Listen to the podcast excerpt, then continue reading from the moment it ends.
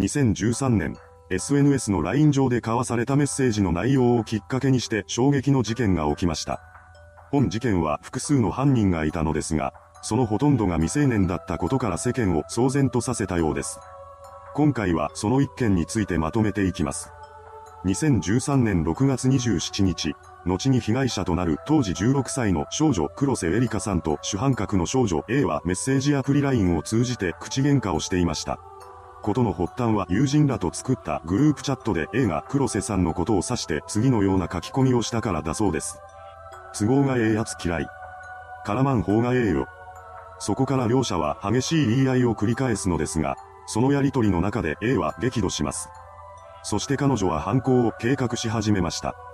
一人でそれを遂行するのは困難だと考えた A は交際相手など、6人の仲間を呼び出します。その上で口論があった翌日の6月28日未明、A は他の友人に指示して黒瀬さんに対して遊びに行こうというメッセージを送信させました。すると彼女はその誘いに乗り、午前4時10分頃に提示された集合場所へと姿を現してしまいます。するとそこにはメッセージを送信した少女 B とその友人の少女 C が待っていました。二人は犯行グループの中で唯一成人していた当時21歳の男、瀬戸の用意したワゴン車に乗っていたと言います。この時、主犯格である少女 A とその彼氏の少年 D、A の友人ある少女 E、その彼氏の少年 F、ワゴン車を用意した瀬戸の5人は付近に身を潜めていました。そして黒瀬さんがワゴン車に乗り込むと同時に5人は飛び出していきます。一瞬の間に全員がワゴン車に乗り込み、黒瀬さんの逃げ道を塞ぎました。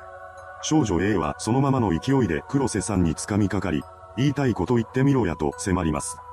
それに対し、黒瀬さんは怒りをあらわにしながら抵抗しました。しかし、狭い車内での抵抗は意味をなさず、そのまま車は発進してしまいます。犯人らは移動する最中にも黒瀬さんに暴行を加えました。さらには彼女が所持していた現金とキャッシュカードを奪っています。そしてカードの暗証番号を教えろと恫喝しました。絶対に答えようとしない黒瀬さんでしたが、A に、許すから早く言え、と言われ、しぶしぶ番号を教えます。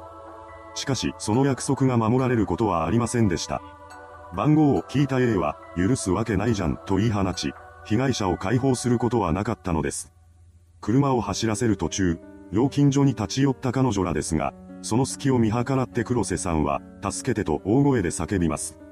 これに慌てた犯人らは彼女の口にタオルを巻いて喋れないようにしました。また、彼女らは黒瀬さんを暴行する中で自分たち一人一人に謝罪をしろと要求します。一連の行動は明らかな犯罪行為でしたが、誰一人として止めようとする者はいませんでした。それどころか、被害者の扱いがひどくなっていくにつれて、犯行メンバーは大喜びして騒ぎ立てていたそうです。その後も車内で執拗な暴行が続けられました。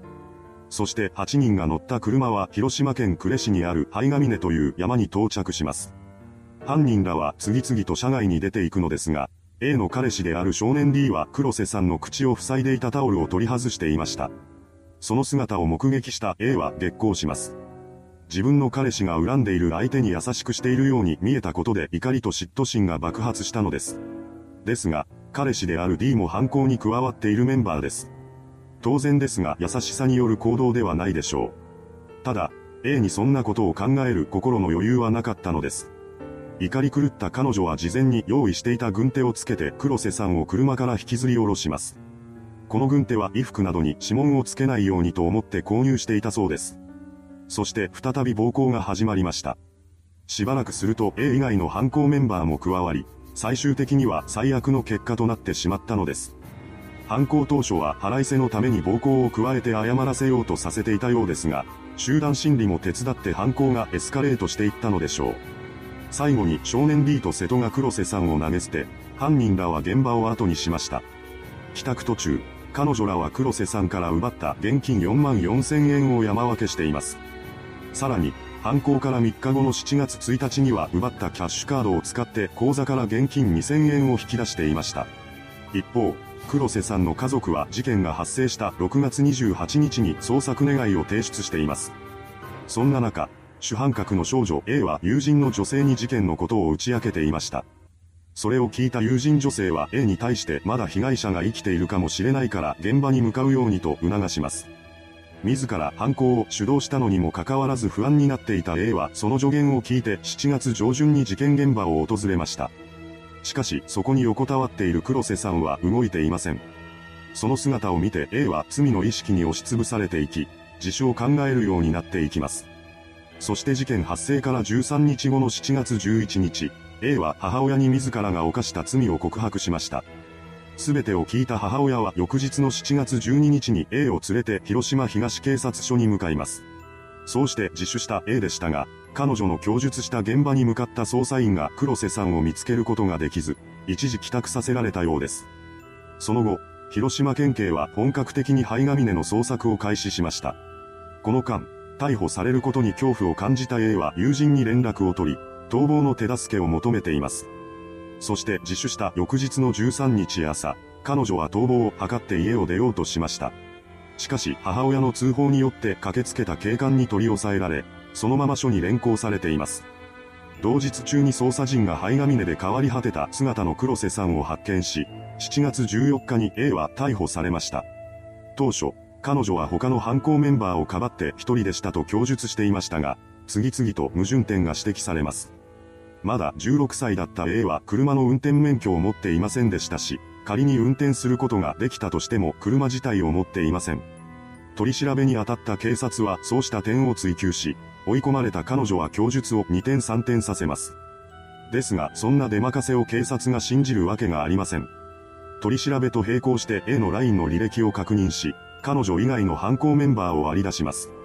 その時点で A もごまかすことを諦めたのか、他にも6人の男女がいたことを説明しました。この事況を受けて警察は事件に関わった全員の逮捕に乗り出し、犯行から19日後の7月17日にメンバー全員が逮捕されたのです。その後行われた裁判で主犯格の A には懲役13年、少年 D には懲役10年がそれぞれ言い渡されました。